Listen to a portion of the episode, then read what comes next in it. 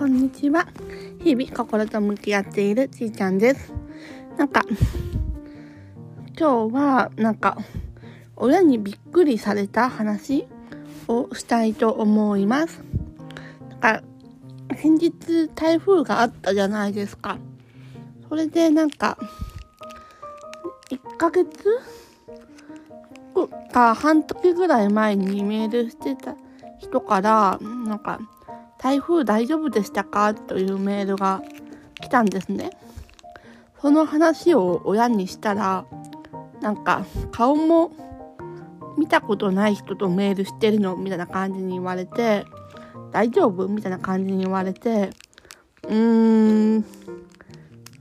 ったという話なんですね。今ってもちろん顔とか実際の友達同士とか顔もあったか一言ある人同士でやり取りする場合もあるけど、会ったことない人同士でやり取りする場面もありますよね。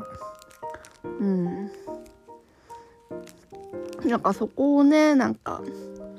親に指摘されてちょっとびっくりしたなというお話でした。私自身もツイッターとかSNS をやっていて怖いなとか、あとは出会い系のアプリとかもやってて怖いなと思う部分もあったんですね。やっぱり顔も